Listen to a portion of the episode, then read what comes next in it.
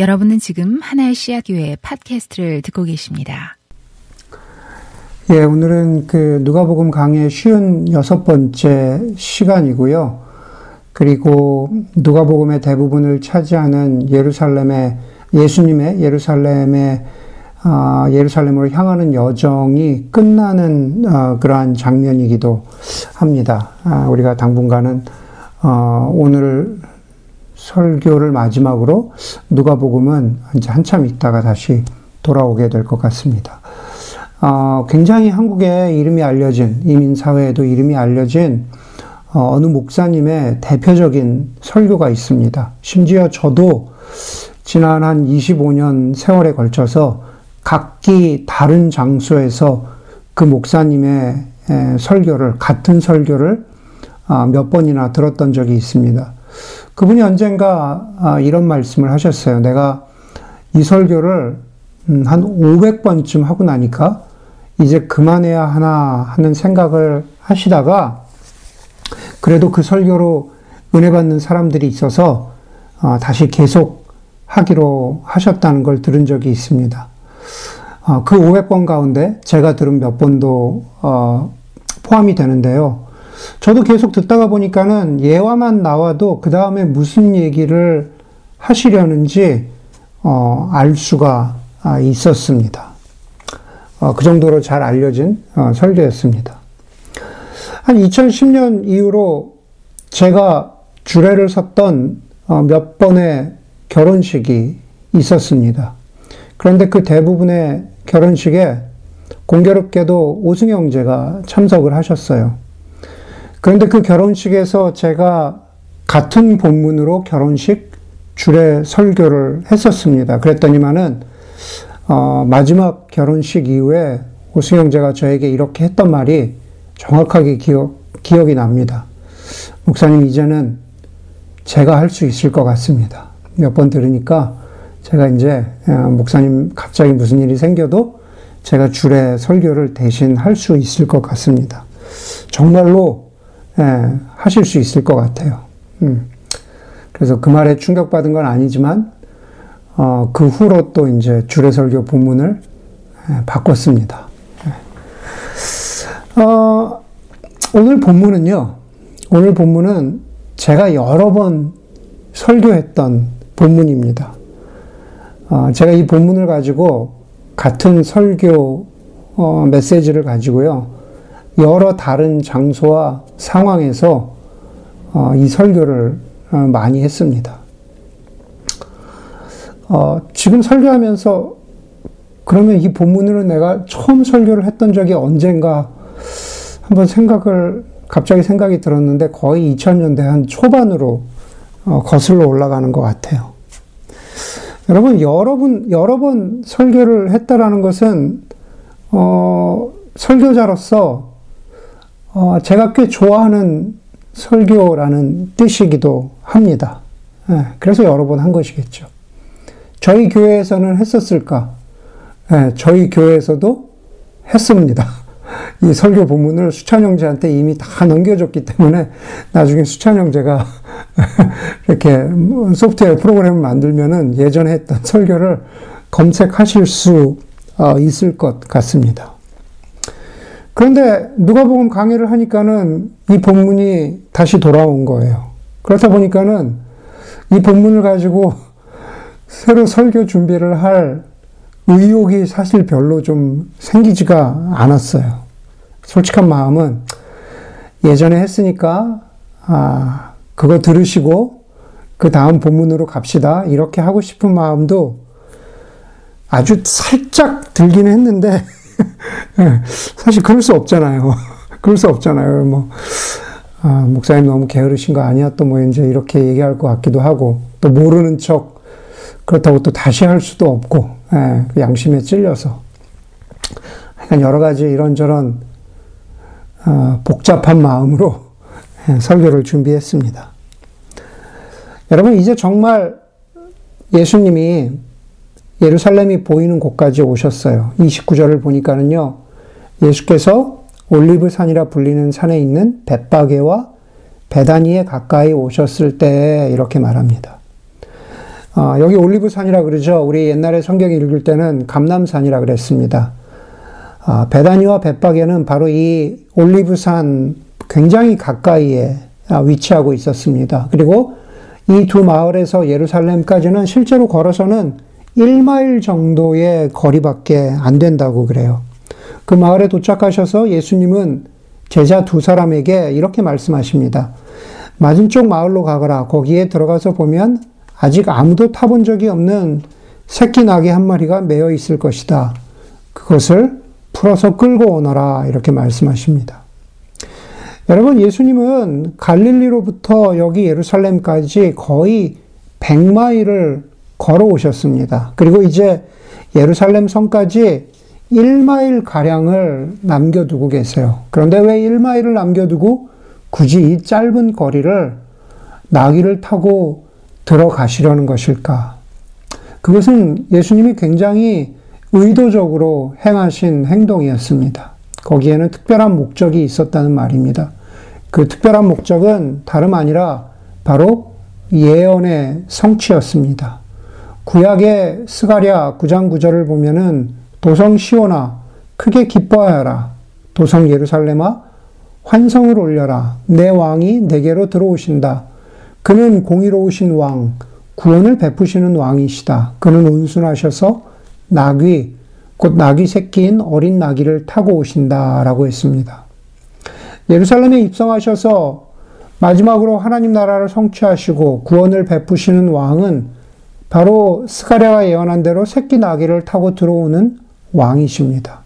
지금 예수님은 제자들에게 새끼 나귀를 데리고 오라고 하시면서 그 모든 과정을 통해서 내가 구약에 예언된 바로 그 메시아의 되심을 증명하고 계시는 거죠. 그리고 두 번째로는 그런 행동을 통해서 제자들에게 내가 메시아다라는 그 예언의 성취를 이미 구약의 스가라의 말씀을 알고 있었던 바로 그 제자들에게 예언의 성취를 기억나게 하시는 것이었습니다. 예언은 거짓이 아니었습니다.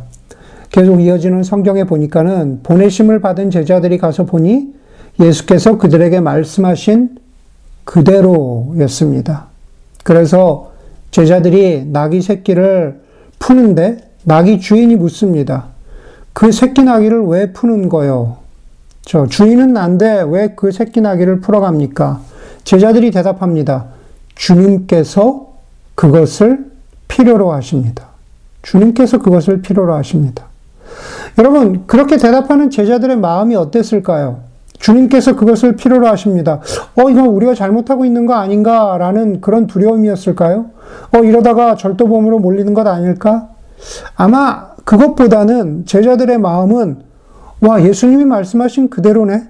예수님이 정말 메시아, 메시아이시구나라는 확신 가운데로 조금 더 한 발자국 가지 않았을까라는 상상을 해보게 됩니다. 그러나 나귀 주인은 다릅니다.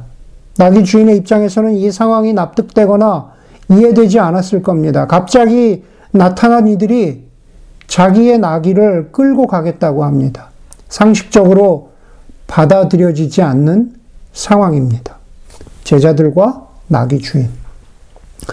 여러분, 정신질환 가운데 다중 인격 장애라는 것이 있습니다. 아마 여러분들 들어보신 단어일 겁니다. 한 사람의 자아 속에 여러 인격, 여러 자아의 상태를 경험하는 정신병이 바로 다중 인격 장애입니다. 그런 여러 인격들이 한 사람의 자아 속에서 어, 굉장한 싸움을 하겠죠. 뭐 정신분열증이라고도 표현하기도 합니다. 어느 한 인격이 다른 여러 인격을 누르고 지배하는 것이 아니라 한 사람 속에서 여러 인격이 힘겨루기를 하는, 다시 말해서 인격의 줄다리기를 하고 있는 그러한 상황입니다. 실제 상황에서 줄다리기를 해보신 분들은 알겠지만 어느 정도 시간이 지나면은 한쪽이 다른 쪽을 잡아당겨 무너뜨립니다.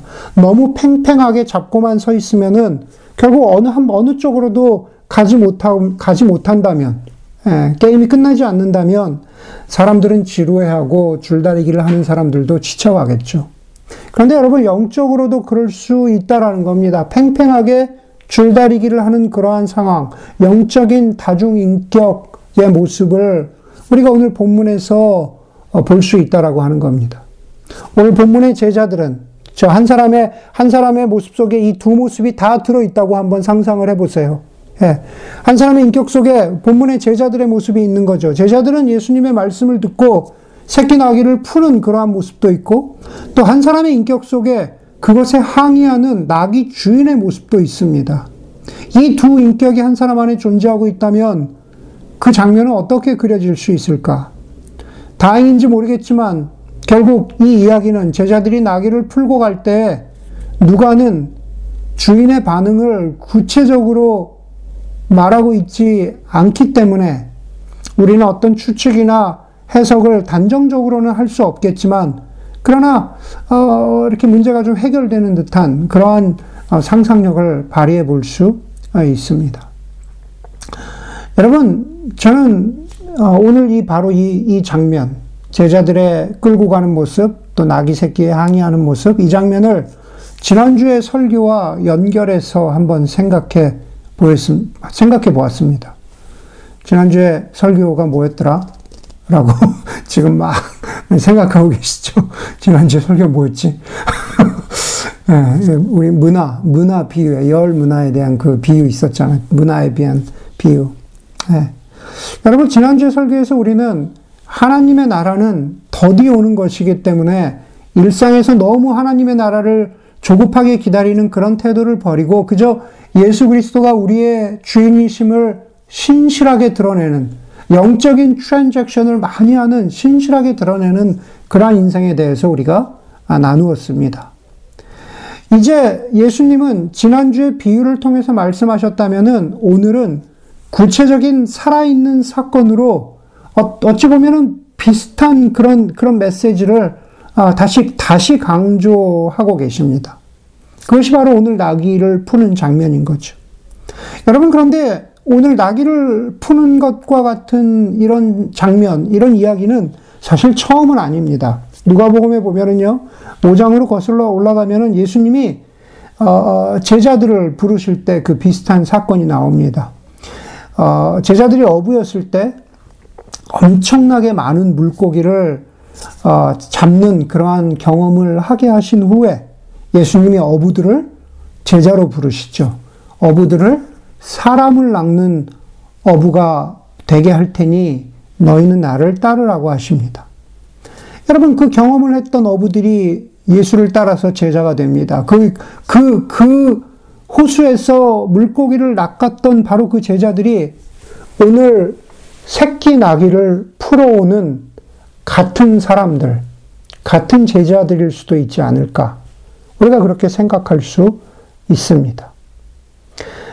예수님의 부름에 순종해서 꽤 오랜 동안 예수님을 따라서 여기까지 온 제자들. 그리고 이제 그 제자들은 주님께서 그것을 필요로 하신다라는 말씀을 듣고 나의 소유, 우리의 소유가 아님에도 불구하고 나귀를 끌어서 예수님께로 데리고 옵니다. 주님은, 예수님은 바로 그 제자들에게 새끼 나귀를 끌고 오라고 하시면서 제자들 속에 있는 순종과 헌신과 믿음의 모습, 너희는 과연 누구냐? 너희의 내면 속에 있는 너희는 누구냐 라고 하는 영적 정체성을 확인시켜 주신 그러한 장면이 바로 오늘 장면입니다.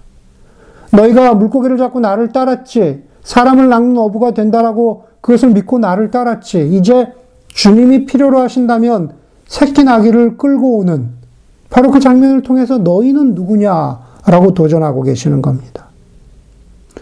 그런데 여러분, 제자들의 마음 속에는 동시에 나귀 주인의 정체성도 있다라는 겁니다.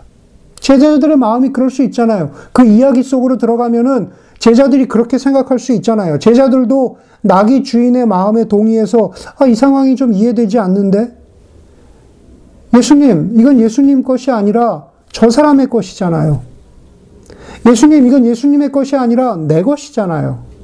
이렇게 무조건 끌고 오라고 하셔도 괜찮은 것입니까? 제자들의 영혼 속에 순종과 헌신의 모습도 있고, 그리고 동시에 거절과 불순종의 모습이 공존하면서 갈등하는 모습이 있을 수 있다라는 겁니다. 그런 의미에서 영적인 다중 인격이 어, 제자들 가운데 있을 수 있다라는 거죠. 여러분 마찬가지죠. 예, 우리 그리스도인들 우리의 인격 속에 우리의 자아 속에 제자들의 모습과 나기 주인의 모습이 있습니다. 우리는 제자들처럼 예수가 왕이심을 알고 고백하고 주님이 필요하신 대로 쓰임 받기를 원하는 그러한 어, 거룩한 마음들이 우리의 인생 가운데 어느 순간 어느 부분 일정이 있습니다. 예수님께서 어, 예수 예수님을 구주와 주로 고백하고 살아간다면 어떤 경우에 아무리 미미하고 작아도 주님 제가 가진 은사를 제가 가진 것들을 하나님 나라를 위해서 드리기를 원합니다라는 제자의 마음이 있습니다. 하지만 나귀 주인 같은 마음이 있다라는 겁니다. 그 새끼 나귀를 왜 푸는 겁니까? 새끼 나귀가 예수의 소유가 아니라 내 소유라고 주장하는 그런 마음입니다. 다만 새끼 나귀가 진짜 새끼 나귀가 아니라 내 인생, 내가 가진 리소스, 내가 가진 돈, 내가 가진 은사, 내가 가진 시간으로 바뀌었을 따름입니다. 주님 거 아니잖아요. 아니, 아무리 필요하시다고 해도 여전히 내 거잖아요. 어. 한 사람이 이중인격으로, 한 사람이 다중인격으로 살아가는 것은 바람직하지 않다라는 것을 우리는 누구나 다 알고 있습니다. 그것은 사람을 파괴합니다. 그것은 사람을 건강하지 못하게 합니다. 우리의 믿음도 마찬가지입니다. 어떤 순간에는 우리가 한쪽으로는 무게추가 기울어야 되겠죠. 제자의 마음인지, 나기 주인의 마음인지, 우리가 마음을 결정해야 될 때가 있습니다. 우리 모두 우리의 영혼 속에 영적인 다중인격이 있지는 않은지 우리가 회개하면서 돌아보아야 합니다. 신앙적으로 영적으로 만족스럽지 않다면, 지금 나의 신앙생활이 만족스럽지 않다면 그것은 우리가 배움이나 우리가 성경 공부나 기도가 부족해서가 아니라 오히려 우리 안에 있는 나기 주인의 태도가 나로 하여금 주님께로 가까이 가도록 하는 것을 막고 있지는 않은지 돌아보아야 합니다. 내 것을 주장하기 때문에. 여러분, 저는 오늘 말씀을 통해서 여러분들에게 권면하고 도전합니다. 나귀 주인처럼 지금 상황이, 지금 내가 가진 것들이 내 소유, 내 주도권을 주장할 수 있는 그러한 상황처럼 보일지라도 주님, 제가 주님의 필요에 따라 제 것을 주님께 맡깁니다. 그렇게 내려놓는다면 무슨 일이 생길지 예, 모험해 보고 싶은 그러한 마음이 없으십니까? 자녀든 직장이든 관계든 간절한 기도 제목이든 모든 것을 주님께 맡깁니다. 주님의 필요대로 주님을 신뢰하며 주님의 손에 올려드립니다. 라고 해본다면 어, 어떨까라는 도전을 여러분들에게 드립니다. 이어서 35절, 40절에 보면은 제자들이 나귀를 끌고 옵니다. 자기들의 옷을 나귀 등에 걸치고 예수님이 올라타시게 합니다. 그리고 예수님이 나아갈 때 그 길에 자기들의 옷을 깔아드립니다. 37절, 38절을 보면 제자들의 무리가 예, 잘 기억하세요. 제자들의 무리가 하나님을 찬양합니다. 38절의 찬양은 이렇습니다. 복되시다. 주님의 이름으로 오시는 임금님. 하늘에는 평화, 지극히 높은 곳에서는 영광. 이런, 이런 노래입니다. 여러분, 이것은 시편 118편에서 가져온 그런 어떤 찬양의 승전가의 노래입니다. 아까 스가랴서 9장 어, 9절의 말씀처럼 똑같은 구약의 예언의 성취, 그 노래가 완성되는 그러한 장면입니다. 다윗의 자손, 이신 왕께서 가지고 오시는 승리의 노래입니다. 그분은 바로 예수 그리스도이시죠.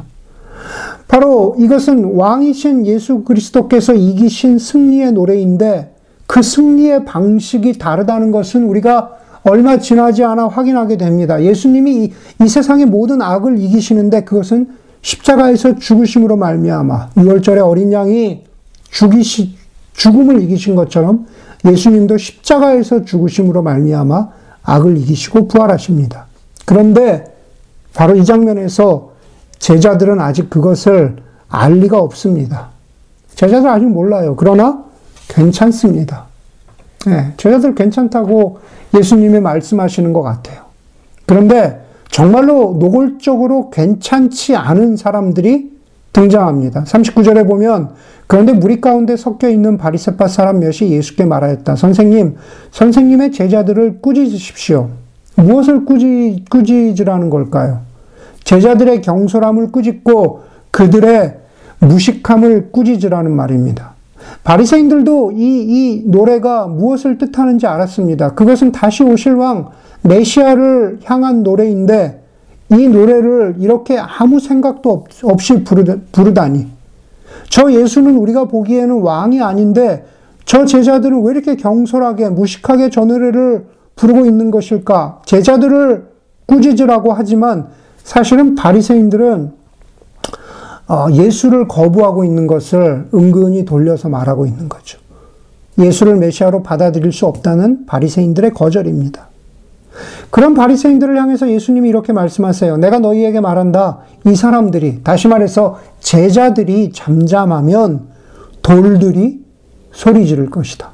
제자들이 잠잠하면 제자들이 노래 부르지 않으면 돌들이 소리 지를 것이다. 복음서의 시작에 보면은 세례 요한이 요단강에서 회개의 세례를 베풀 때 진정한 회개가 없이 나오는 무리들에게 세례 요한이 이렇게 어, 꾸짖습니다. 이 독사의 자식들아. 라고 저주하면서 하나님은 이 강가에 널려 있는 돌들로도 아브라함의 자손, 하나님의 자녀를 만드실 수 있다고 그렇게 말합니다. 그리고 오늘 여기 지금 보니까 예수님은 이 사람들이 잠잠하면 돌들이 나의 왕됨을, 나의 메시아됨을 노래할 것이라고 그렇게 말합니다. 제가 설교를 준비하면서 유튜브 동영상으로 올리브산도 찾아보고 벳박에 배단이 예루살렘 주변을 찍은 것들을 좀 찾아보았습니다. 제가 만약에 예루살렘을 아, 아, 이스라엘을 예루살렘을 포함해서 이스라엘을 가볼 마음이 생긴다면 그 이유는 그곳이 성소의 땅이기 때문이지 관광의 목적으로는 아무런 매력이 없다고 아내와 나눈 적이 있습니다. 예, 보신 분들은 혹시나 가보신 분들은 아시겠지만 여기 캘리포니아나 아리조나의 사막과 너무나 비슷한 풍경을 조금만 찾아봐도 우리가 알 수 있습니다. 그리고 그곳에 넘쳐나는 것은 이곳의 사막들처럼 돌입니다. 그런데 그 돌들이, 그 흔한 돌들이 하나님의 자녀도 되고 그 흔한 돌들이 메시아를 노래한다고 성경은 말합니다. 이 사람들이 잠잠하면 제가 말씀드린 대로 바로 제자들입니다. 그들은 왕 대신 예수님의 길을 찬양하면서 길에다가 옷을 깐 사람들입니다. 하지만 이 제자들은 여전히 미성숙한 사람들입니다. 비록 여기서는 예수님을 찬양하지만 얼마 지나지 않아 그들은 예수님을 배반할 것이고 그리고 흩어질 것입니다. 제자들이 다시 예수님을 향한 헌신과 사랑을 회복하는 것은 오랜 시간이 지나서입니다. 그래도 예수님은 오늘 본문에 보니까 그래도 예수님은 바로 이 사람들 제자들의 찬양을 듣고 싶어 하십니다. 예수님은 제자들의 헌신과 믿음이 어설프고 미숙해도 그것들을 보기 원하신다고 하시는 말씀을 이 사람들이 잠잠해서는 안 된다. 라고 하는 말씀으로 표현하고 있는 겁니다. 저한테 되게 친한 어, 친구 어, 목사가 있습니다. 몇 달에 한 번씩 통화하는데 한 번 하면은 한 시간 이상도 하고 많이 할 때는 두 시간도 할 때도 있습니다. 저희가 목사이기 전에 어, 간사였습니다.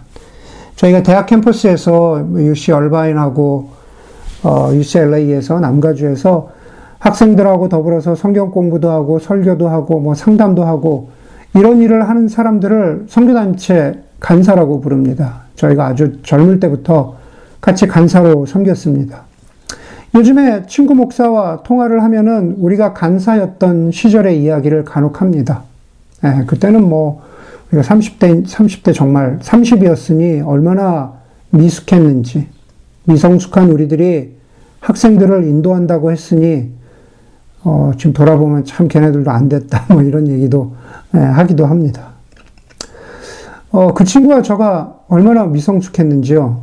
그 친구가 아, 교회를 개척하고 나서 아 우리가 정말 그러면 진짜 좋은 교회를 만들어 보자 그래서 어, 우리 캠퍼스에서 가르친 막 그런 우리 학생들, 제자들을 데리고 우리가 그 교회로 다 모였습니다. 다 모여서 우리가 진짜 좋은 교회를 만들어 보자라고 했는데 딱 1년 만에 둘이서 어, 되게 싸우고 헤어졌습니다.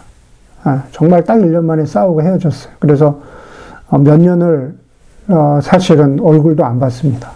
그래서 몇 년 동안 얼굴도 안 보고 그럴 때 그 좀 마음이 좀 안 좋죠. 마음이 속상하고 그럴 때 아, 이래서 고민하고 속상하고 그런 그랬던 얘기들을 주로 아내한테 다, 당연히 많이 얘기하고 그리고 나서는 아마 기억하실지 모르겠지만 이제 오승용제한테 그런 얘기를 많이 했던 것 같아요. 기억하십니까? 오승용제한테 그런 얘기 많이 했어요. 그래서 소박하고 되게 어설프고 미성숙한 시절이었지만 그때가 참 좋았다라는 생각을 합니다. 어, 저희 아내는 결사 반대할지 뭐 어떨지 모르겠지만 예, 그때로 돌아간다면은 예, 여전히 캠퍼스에서 사역하고 싶은 예, 그런 마음이 있습니다. 마찬가지입니다. 저희 지금 하나의 시앗 교회 교회 개척 때를 돌아보아도 어, 마찬가지입니다. 저는 지금 2021년 지금도 여전히 미성숙하지만 저희 교회를 개척했을 때는 얼마나 더 미성숙했을까 생각하면 어, 부끄럽습니다. 마치 미성숙하지만 오늘 본문에 나오는 제자들처럼 이 돌들과도 같은 별것 아닌 이런 돌들과도 같은 제자들처럼 주님을 찬양하라고 주님의 이름을 어, 높이라고 부르시, 이렇게 부르심을 받았던 아, 그런 개척 이었다고 생각을 합니다. 돌아보면 늘 목사님들이 그런 말씀 많이 하시죠. 모든 것이 은혜다. 제가 그 말이 어떤 뜻인지 이제 조금씩 알아갑니다. 근데 여러분, 다만 제가 한 가지 어, 우리 교회의 개척대로 다시 돌아간다면 제가 좀 되게 고집을 부려서라도 교회 이름을 질그릇 교회로 할 걸 그랬다라는 생각을 어, 요즘에 좀 많이 합니다. 질그릇 교회. 고린도후서 4장 7절에 보면은요, 이런 말씀이 있어요. 우리는 이 보물을 질그릇에 간직하고 있습니다. 이 엄청난 능력은 하나님에게서 나는 것이지 우리에게서 나는 것이 아닙니다. 저 엄청난 능력, 이 보물, 이 모든 것들은 바로 복음의 능력이고 하나님의 은혜를 말하고 있는 것입니다. 이 귀한 것들을 질그릇에 담고 있대요. 질그릇처럼 하찮고 깨지기 쉬운 것에 담겨 있다고 말합니다.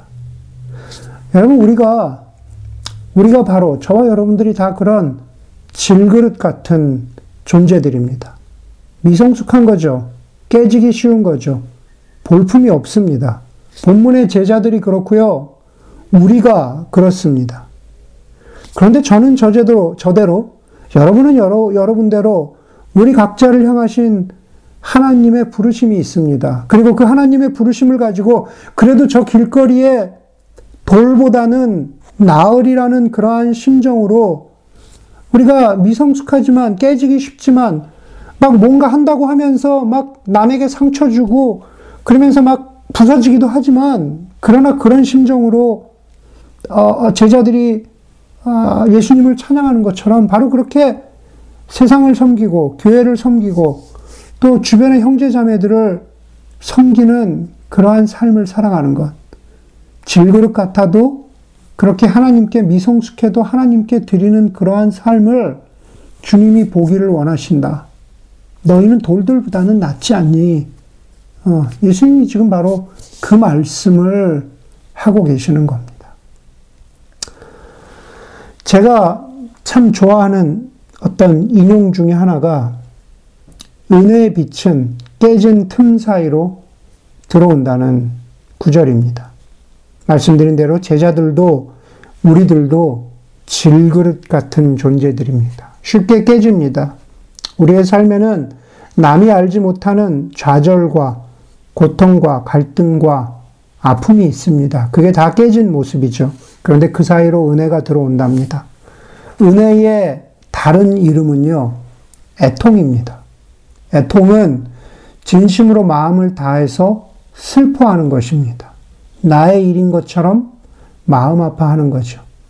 41절에 보니까는 예수께서 예루살렘 가까이에 오셔서 그 도성을 보시고 우시었다 그럽니다. 예수님의 눈물이고 애통입니다.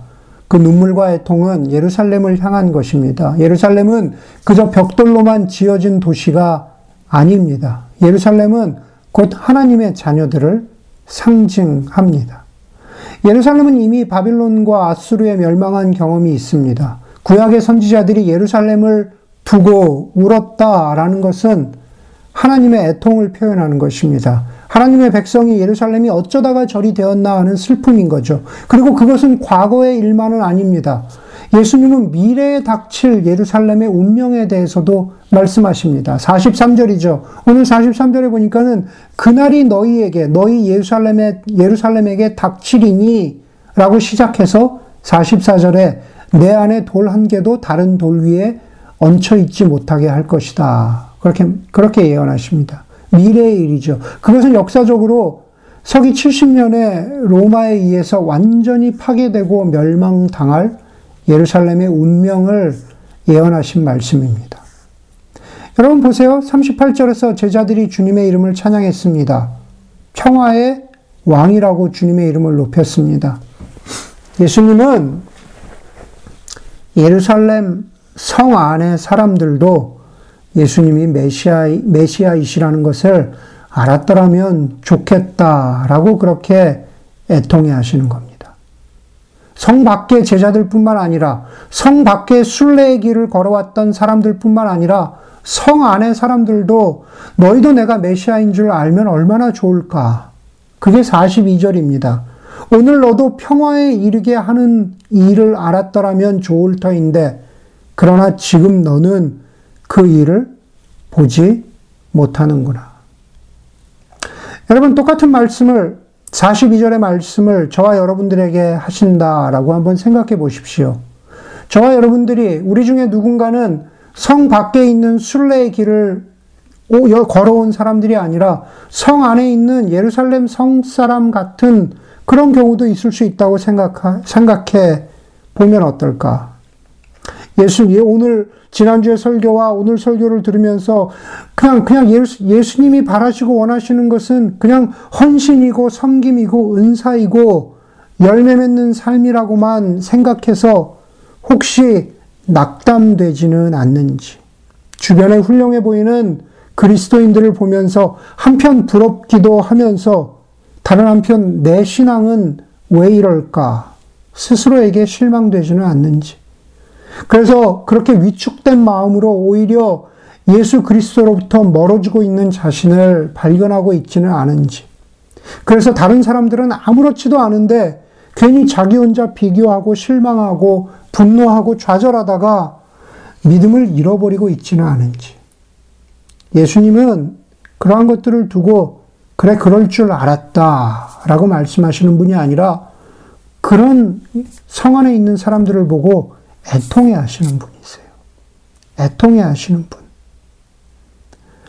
여러분, 우리를 향해서도 그렇게 애통해 하십니다. 지금 조금 그렇게 살지 못해도 예수님을 향해서 어떤 부족한 헌신이라도 드리지 못하는 그런 사람들을 향해서 예수님은 분노하고 화내시지 않습니다.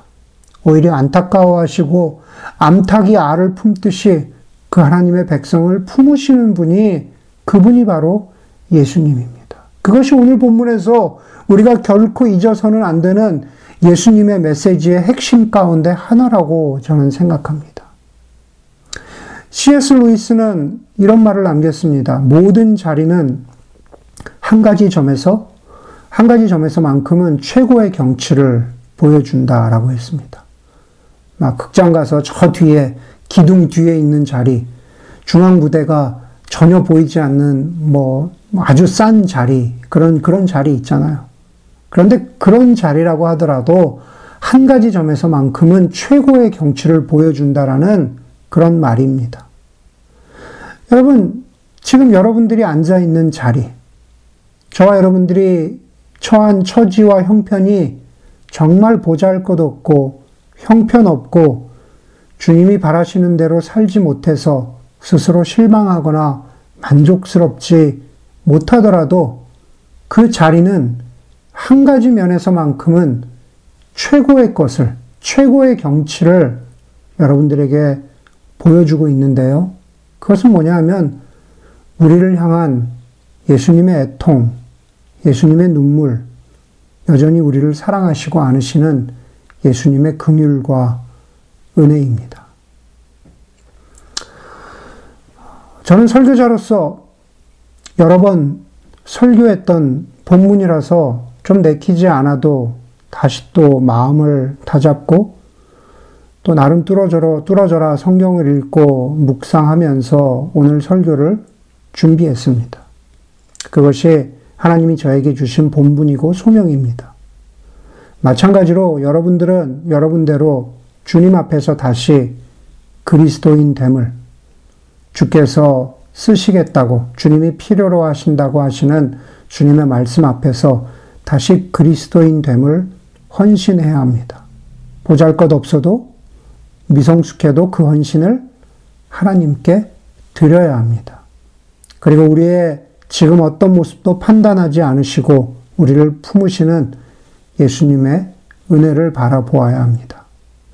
그것이 갈릴리에서 예루살렘까지 예수와 동행한 제자들의 순례의 인생길입니다. 그것이 예수를 처음 알아서 지금까지 그분과 동행하고 앞으로도 그분과 걸어갈 우리의 신랑, 우리의 신앙의 순례길입니다. 함께 기도하겠습니다.